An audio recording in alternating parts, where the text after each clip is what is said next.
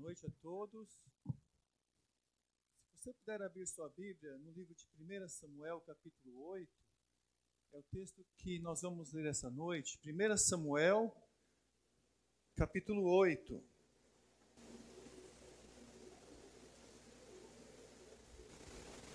Samuel, ele foi o último juiz do período chamado período de juízes na Bíblia, ah, que tem aquele livro de juízes que descreve esse, esse período. E o Samuel ele foi a pessoa que ungiu o primeiro rei de Israel. Nesse capítulo 8, Israel veio pedir para Samuel estabelecer um rei. É o capítulo que o povo pede um rei.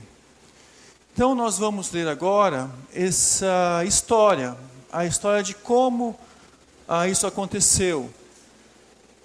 Do versículo 1 em diante, de 1 Samuel 8, diz assim: Tendo Samuel envelhecido, é, constituiu seus filhos por juízes sobre Israel.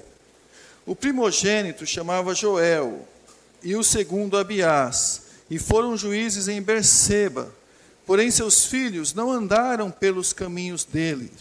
Antes se inclinaram à avareza, aceitaram suborno e perverteram o direito. Então, irmãos, aqui a gente vê que os filhos de Samuel eram pessoas que pervertiam o direito, que aceitavam suborno. Ah, então não eram bons juízes. Versículo 4. Então os anciãos, todos de Israel, se congregaram e vieram a Samuel, a Ramá. Esses anciãos eram como líderes das, das tribos. Lembra que Israel era dividido em doze tribos. Era um, um país como que é, tendo vários estados.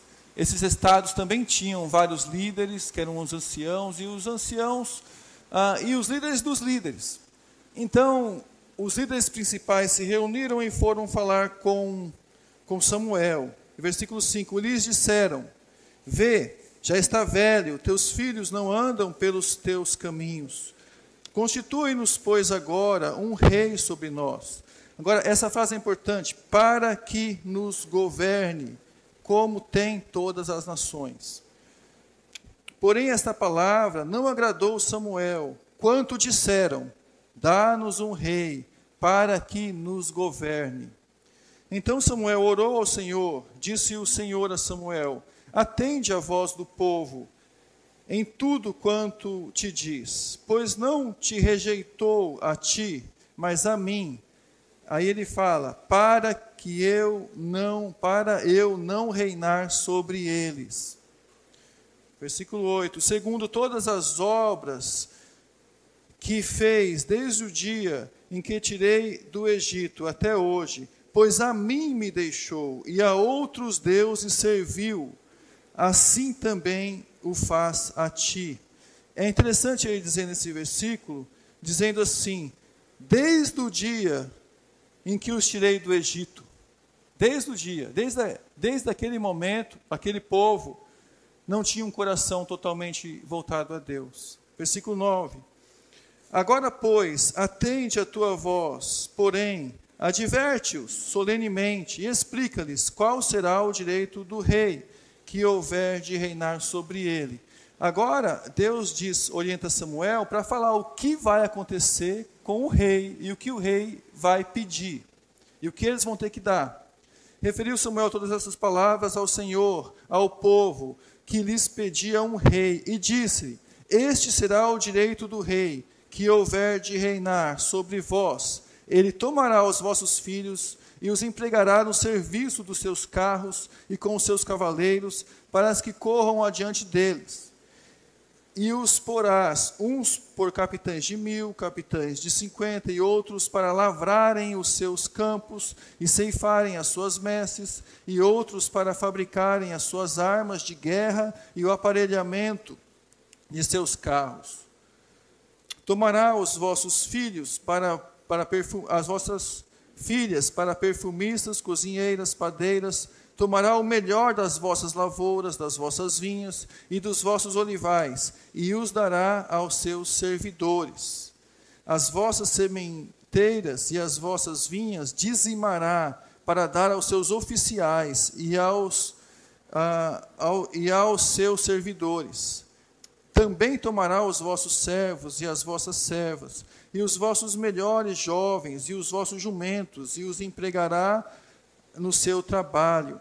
Agora, olha o versículo 17: Dizimará o vosso rebanho, e vós lhes sereis por servos, escravos.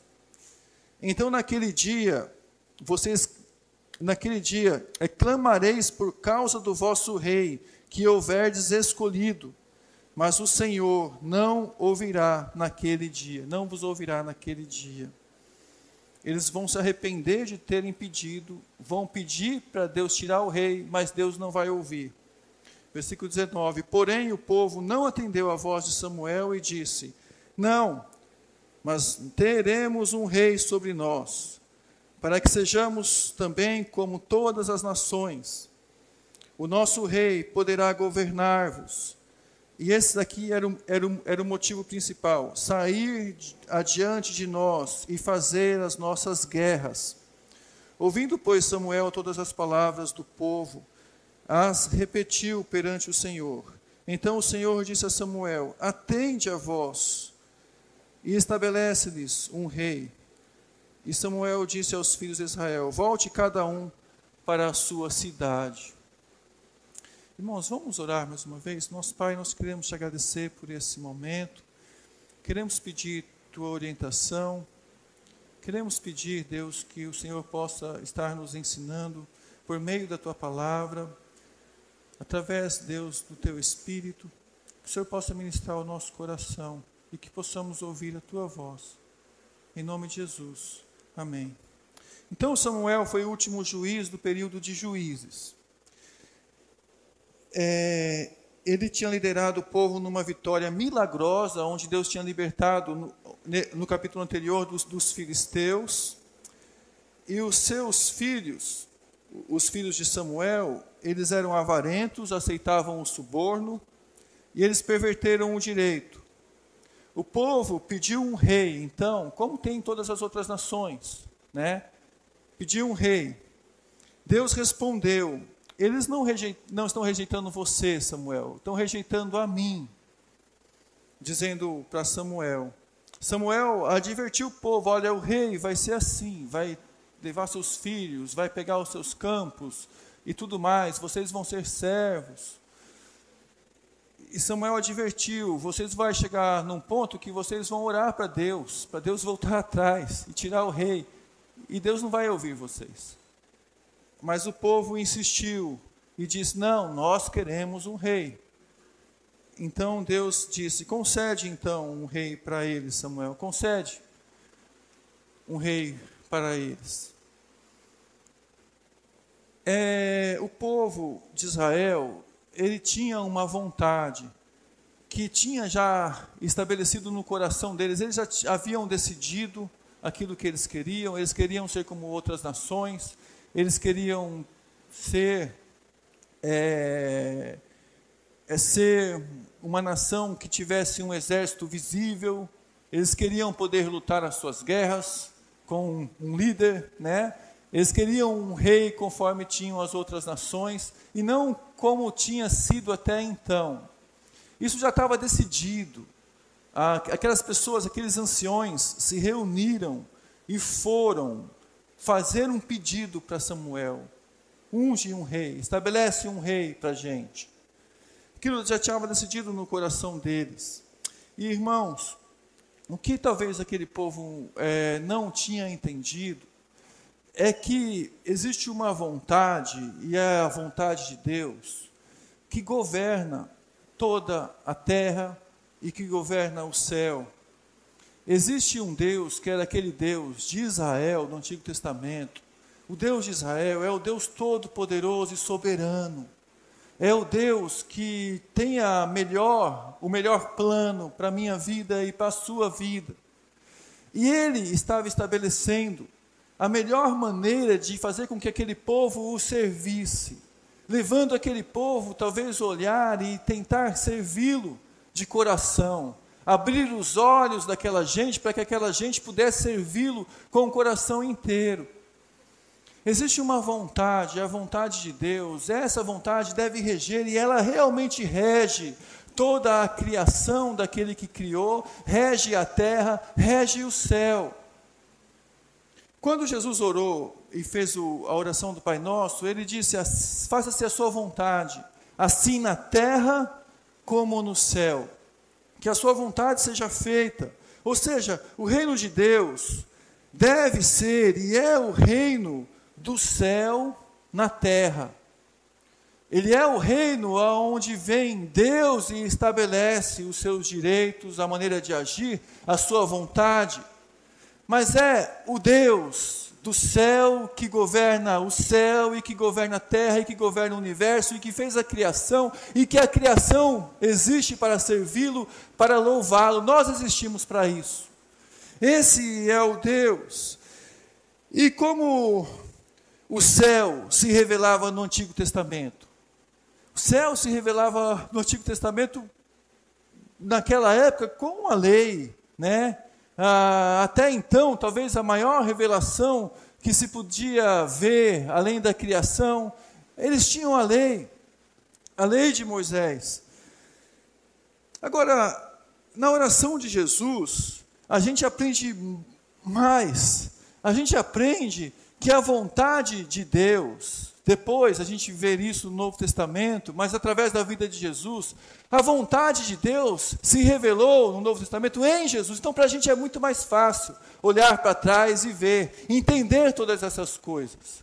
Porque Jesus, quando ele ensinou o Pai Nosso, por exemplo, ele se mostrou aquela pessoa que chamava Deus de Pai e que nos ensinou a chamar Deus de Pai.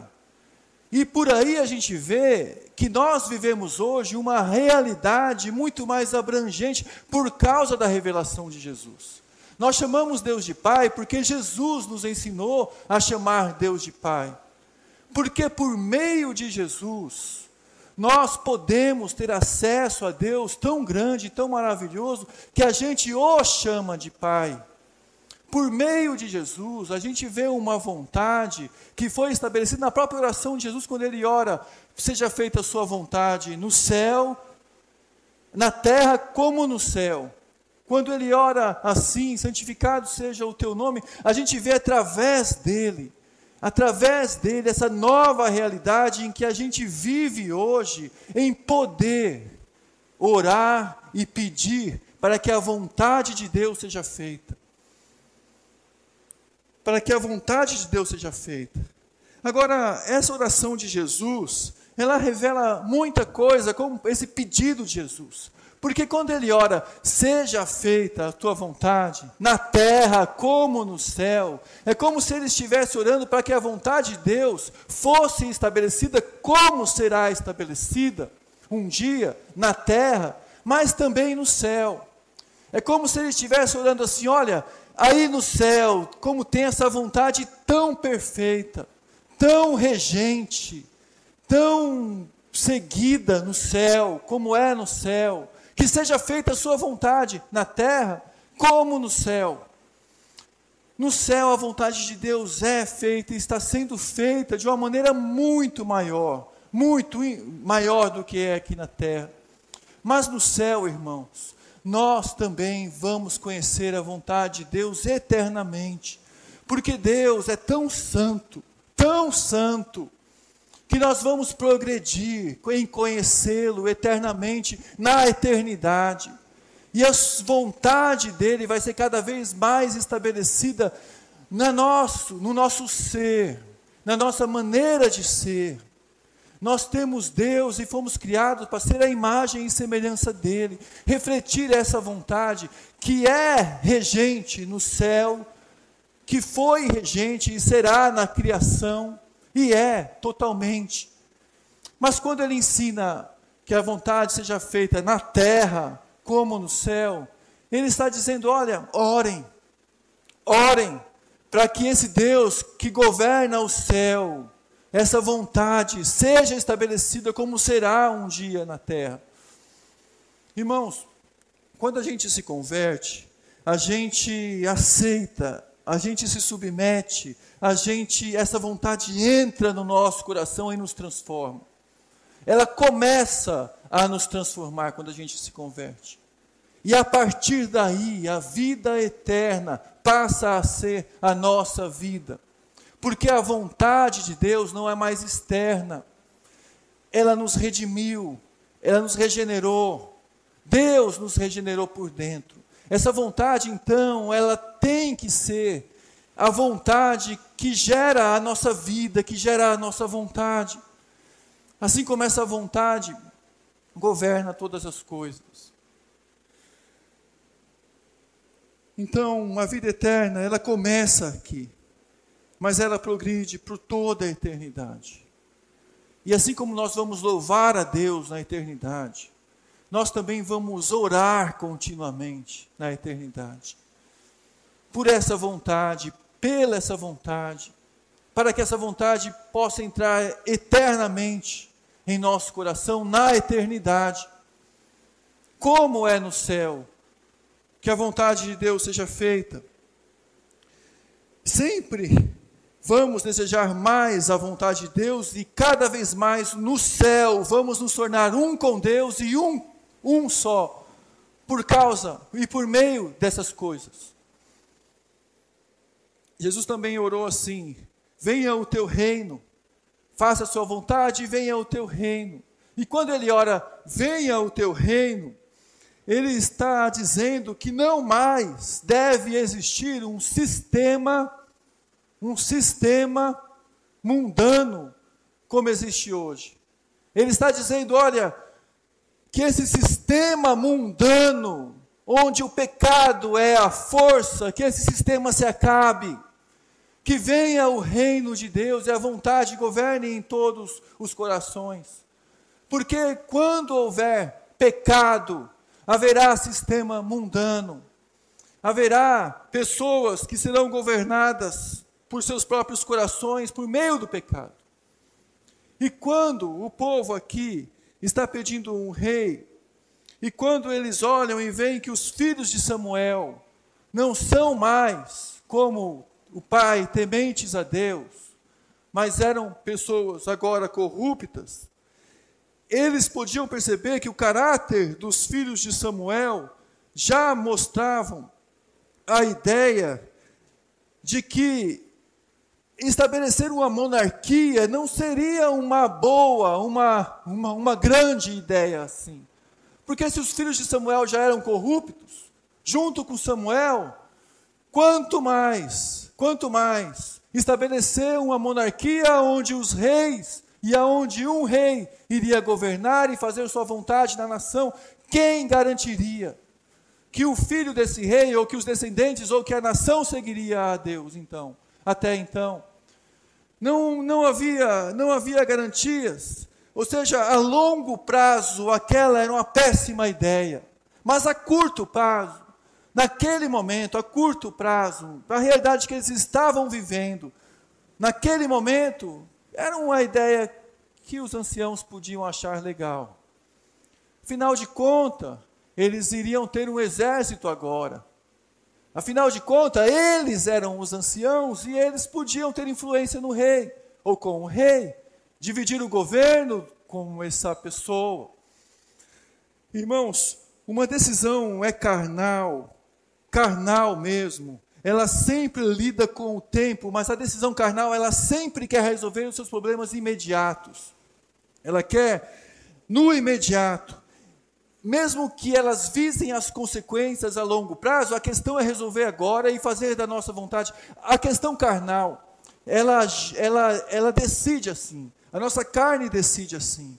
Porque a tentação, ela está ligada com a realização imediata. E o problema de desprezar o conselho é você querer essa realização imediata. E a gente pode ver isso bem no, na, nas pessoas que pedem conselho na internet. São pessoas que geralmente pedem conselhos para determinados pastores ou pessoas que vão dar a sua opinião de acordo com aquilo que a pessoa quer ouvir. As pessoas são assim. As pessoas geralmente buscam quem quer apoiá-las na decisão que ela tomou, sem antes ver que existe uma vontade e que essa vontade é eterna, que governa o céu, a terra, e que assim como é no céu, que seja na terra e que seja no céu também, porque o regente, o foco é a vontade de Deus. Que o céu seja conforme a vontade de Deus. Existe uma vontade e que as pessoas devem olhar e ver assim: será que eu estou preparado? Para quando eu pedir conselho? Para quando eu tomar, tiver que tomar uma decisão? Para quando eu buscar algum tipo de orientação? O meu coração estiver preparado para seguir essa vontade, porque não é fácil. Não é fácil. A gente muitas vezes quer que as coisas aconteçam conforme a gente pré-estabeleceu. E, e, e, talvez a grande aplicação que eu queria deixar hoje aqui, irmãos, é essa: é se preparar previamente, ou buscar o tempo todo se preparar para que o nosso coração busque a vontade de Deus. E não os planos ou as coisas como a gente quer que aconteçam do nosso modo na vida. Irmãos, nós precisamos buscar a submissão da soberania de Deus. Esse sempre será o melhor caminho. Sempre será o melhor caminho. Para aquelas pessoas, Deus já havia estabelecido isso no livro de Deuteronômio, por exemplo, nenhuma nação tinha uma lei como Deuteronômio tinha, como Deuteronômio era. Uma lei que mais avançada, avançada até os dias de hoje, aonde o, o povo, por exemplo, não cobrava juros do, do próprio país, onde existia a lei do jubileu, que se, que se seguida não teria pobres, não teria pessoas que é, que desprezariam ou que ficariam tão ricas em cima de outras pessoas. Não haveria esse tipo de coisa. Não haveria uma geração que seria prejudicada a, a, abaixo de outra geração. Deuteronômio era uma lei super avançada para a época e até os dias de hoje. Mas a questão é, olha o versículo 8 aqui. O final do 7 diz: Para que eu não reine sobre ele, Deus dizendo para aquelas pessoas que pediram um rei. E o versículo 8: Segundo todas as obras que fez desde o dia que os tirei do Egito até hoje, pois a mim me deixou e outros deuses serviu, assim também fez a ti. Irmãos, desde o dia, Deus falando para aquela, pra, através de Samuel para aquele, aqueles anciãos, líderes, Desde o dia que eu tirei vocês do Egito, desde o dia sempre foi assim. O coração de vocês sempre foi assim. E é por isso que nós temos que pregar coisas assim hoje também. Porque pode ser que desde o dia em que frequentamos uma igreja, ou que decidimos seguir a Deus, a gente mal avaliou que talvez o nosso coração também é assim também não segue a vontade de Deus como deveria seguir e se submeter a ela como deveria se submeter. Ter ídolos no coração é uma coisa muito grave, mas infelizmente muito comum para a nossa realidade hoje. Desde o dia que eu tirei do Egito, que eu os tirei do Egito, são assim. O problema, o grande problema, é que eles não tinham aprendido a obedecer nem o primeiro mandamento. Eu sou o Senhor teu Deus, que vos tirei da terra do Egito. Primeiro mandamento dos dez mandamentos. Ter a submissão a esse Deus, que deu tamanha liberdade, que agiu de tamanha maneira. O problema era a idolatria. A idolatria estava no cerne da questão ali. Eram pessoas que ainda eram idólatras. E Deus havia provido tudo para aquele povo. Deus havia dado terra, Deus havia dado maneira de subsistência, mas eles não aprenderam a celebrar Deus por tudo o que Deus deu. Eles não aprenderam a celebrar a provisão de Deus, a pessoa de Deus, por tudo que Deus fazia por eles. Eles não colocaram as bênçãos e tudo que Deus agia com o fato de que era Deus que estava provendo para a vida deles tudo que Deus fazia. E eles não submeteram a essa vontade. E a idolatria é assim: a gente precisa de terra, mas depois precisa de mais alguma coisa. A gente precisa de segurança, mas depois precisa de mais alguma coisa. A gente precisa de organização, mas depois precisa de mais alguma coisa. Sempre vai precisando de mais alguma coisa. Sempre mais precisando de mais alguma coisa. Porque todas essas coisas precisavam estar em Deus. Porque Deus não é um Deus à parte da nossa vida. Deus é a nossa vida. A vontade de Deus, ela não é a parte da nossa vontade. Ela precisa ser a nossa vida. E talvez esse seja o nosso grande problema. É que a gente coloca Deus à parte da nossa vontade. Deus não está à parte da nossa vida. Deus é a nossa vida. E todas as coisas se subsistem por meio de Deus. Essa é uma lição importante. Que às vezes a gente parece um saco sem fundo. Parece que as coisas vão entrando, vão entrando e vão passando por nós e vão passando. E a gente está sempre na próxima necessidade. Qual vai ser a nossa, a nossa próxima necessidade? Próxima. Irmãos, quando Deus verdadeiramente quando a gente encontra Deus verdadeiramente, é como se fechasse esse saco sem fundo. É como se a gente encontrasse uma algo que mostrasse para a gente, olha, isso preenche o meu coração. Eu encontrei Deus. Deus preencheu dentro de mim todas as minhas necessidades, porque nós temos necessidades até de bondade, por exemplo, de sermos bons. Você pode ganhar na loteria, ter todo o dinheiro do mundo, mas todo o dinheiro do mundo não vai suprir a necessidade que você tem, se é que tem, você tem necessidade de ser uma pessoa boa, de ter, de ter uma bondade dentro de si. Deus faz isso através do Espírito Santo. São necessidades da nossa alma, que vão muito além, muito além de todas as coisas. Mas que quando a gente encontra a vontade de Deus, e quando essa Deus, quando fecha esse saco sem fundo, e quando a gente se encontra uma pessoa que mostra uma vontade agradável e perfeita, vai enchendo por dentro o nosso coração. Nosso coração encontra mais amor, nosso coração encontra perdão, tira aquele peso da culpa há no nosso coração uma segurança que vem pela confiança que nós temos nesse Deus. E essa segurança é nele. É nele. Mas sabe, a nossa dificuldade é que o, o, o, grande problema é que a gente vive nessa terra. E nessa terra aqui, a gente tem fome, a gente fica doente, nós somos assaltados, nós perdemos a liberdade física, nós somos controlados, nós sofremos insatisfação, nós cansamos, nós lutamos contra o nosso egoísmo, todas essas coisas. E todas essas coisas estavam envolvidas naquela decisão do povo pedir um rei. Todas essas coisas estão envolvidas em um sistema organizado, como o mundo é. Só que o mundo se organiza da sua maneira para tentar vencer essas coisas.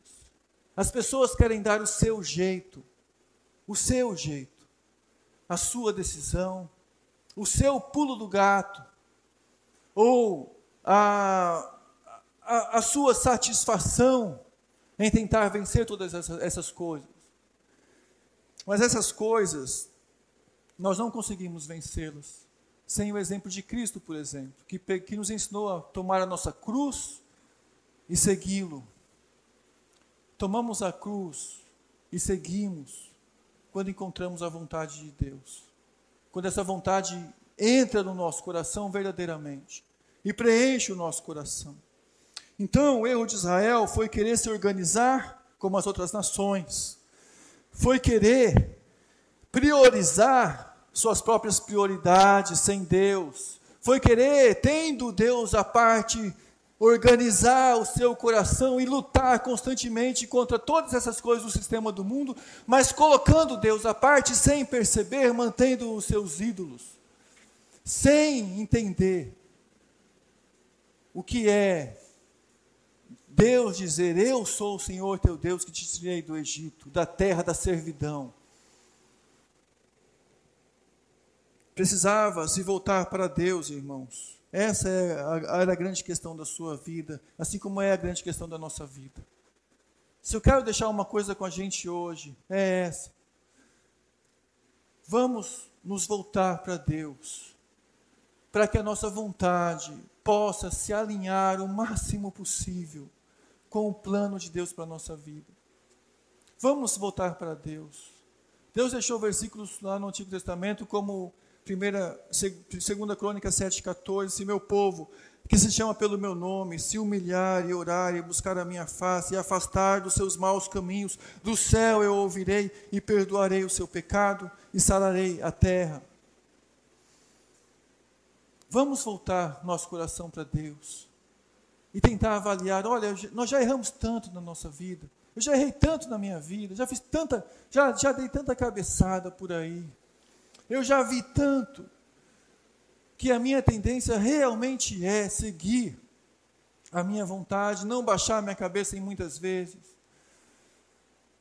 Irmãos, vamos buscar a Deus. Se precisar, vamos nos humilhar e precisa na presença dele, diante da presença dele. Olha só aqui, olha só a situação. Quando o povo pediu um rei, o Samuel disse, orientado por Deus, ele disse: Vai lá e diz, ele vai recrutar os seus jovens, isso do versículo 10 ao 13, recrutar os seus jovens, os rapazes, as moças. O grande motivo era a guerra. O grande motivo, o rei seria rei por causa da guerra, não por causa da vontade de Deus. Seria rei porque as nações tinham um líder dos seus exércitos, alguém que o comandava para vencer a guerra. Essa era a motivação daquelas pessoas estarem lá pedindo um rei. Ter um exército aparente. Ficar medindo, para ficar medindo forças, Agora, o rei ia taxar os bens, versículo 14 a 15. Ele iria se apropriar dos servos e dos animais. E do versículo 17, ele iria impor aquelas pessoas, e elas iriam perder a liberdade individual. Ele a tornaria servos. Ele iria fazer isso ia ficar um ambiente cheio de escravidão, de servidão, de violação, de abuso, de roubo, de domínio autoritário. Essa foi a advertência que Samuel deu. E o que aconteceu? Aconteceu que no versículo 18, ele fala assim: Então naquele dia clamareis por causa do vosso rei que houveres me escolhido, mas o Senhor não vos ouvirá. Isso vai acontecer. Vocês vão se arrepender como povo, vocês vão voltar atrás, vocês vão clamar a mim, mas eu não vou ouvir. Mesmo depois de dizer isso, com essas palavras, dessa maneira, o que aconteceu foi que o povo disse, no versículo 20: para que sejamos também como todas as nações. O nosso rei poderá governar sobre nós, sair adiante de nós e fazer as nossas guerras. Não, nós queremos, nós queremos. E vai ser assim. E Deus disse então para Samuel: Olha, a vontade estava estabelecida e já tinha, já, já tinham convencido no coração, eles foram advertidos, mas mesmo assim, eles quiseram pagar o preço para ver. Por que, que é tão difícil se submeter à vontade de Deus, então? Por quê? Essa pergunta é feita e deve ficar no nosso coração. Porque há uma grande inclinação idólatra que é contrária a Deus em nós. Agora, para encerrar, algumas aplicações disso. Irmãos, Deus trabalha levando em conta as nossas escolhas. Porque Deus quer nos fazer andar com as nossas próprias pernas. E Deus vai trabalhar dessa maneira. Então, irmãos, é mais um motivo. Busque a vontade de Deus. Busque preparar o seu coração para se submeter à vontade de Deus. Porque Deus, ainda assim, Ele trabalha, Ele leva em conta as nossas decisões, mesmo que as nossas decisões tragam consequências perpétuas. Perpétuas, o resto da vida. O resto da vida vai lidar com as consequências das decisões. Deus vai deixar. Porque Deus quer nos ensinar dessa maneira. Porque o ser humano tem um coração como o povo de Israel tinha. Sabe, o livro de Deuteronômio, Deuteronômio, no capítulo 17, ele já previa que o povo teria um rei. Ele já previa e estabeleceu limites. Olha, o rei não vai poder ter muito cavalo, não vai poder ter muitas mulheres, para que o coração dele não desvie, não vai poder ter muito ouro, ele vai ter que escrever a lei, ele vai ter que ler a, lei todo dia e manter a lei junto dele. Sabe por que isso? Porque mesmo quando a gente decide errado, mesmo quando a gente decide errado, mesmo assim, o melhor caminho é se voltar para Deus e buscar a orientação da palavra de Deus da onde, de onde erramos em diante. De onde erramos em diante. Mesmo que o nosso coração duro tenha nos feito errar e erramos pela dureza do nosso coração, ainda existe o melhor caminho. Quer se voltar para a Bíblia, se voltar para Deus e ver o que a Bíblia, Deus, orienta dali em diante.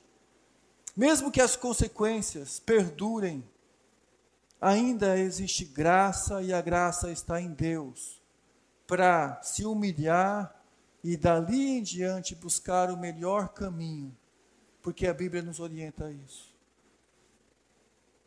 Nossas principais decisões, elas simplesmente podem estar refletindo o nosso coração como ele é idólatra. E nós precisamos perceber isso. Nós precisamos perceber isso. Então existe um reino, e esse reino é governado por uma vontade. E que a nossa oração seja: faça-se a sua vontade, no céu e na terra, mas faça na terra como no céu. Mas assim como nós oramos, faça-se a sua vontade na terra como no céu, e Deus atende, porque nos ensinou a orar assim. Quando oramos assim, essa vontade começa a ser feita dentro do nosso coração. E que o nosso coração tenha a humildade de dizer, nos momentos mais difíceis da nossa vida, faça-se a sua vontade, como é na terra e como é assim na terra, como é no céu. Ou no céu também. Faça-se a sua vontade. Vamos orar.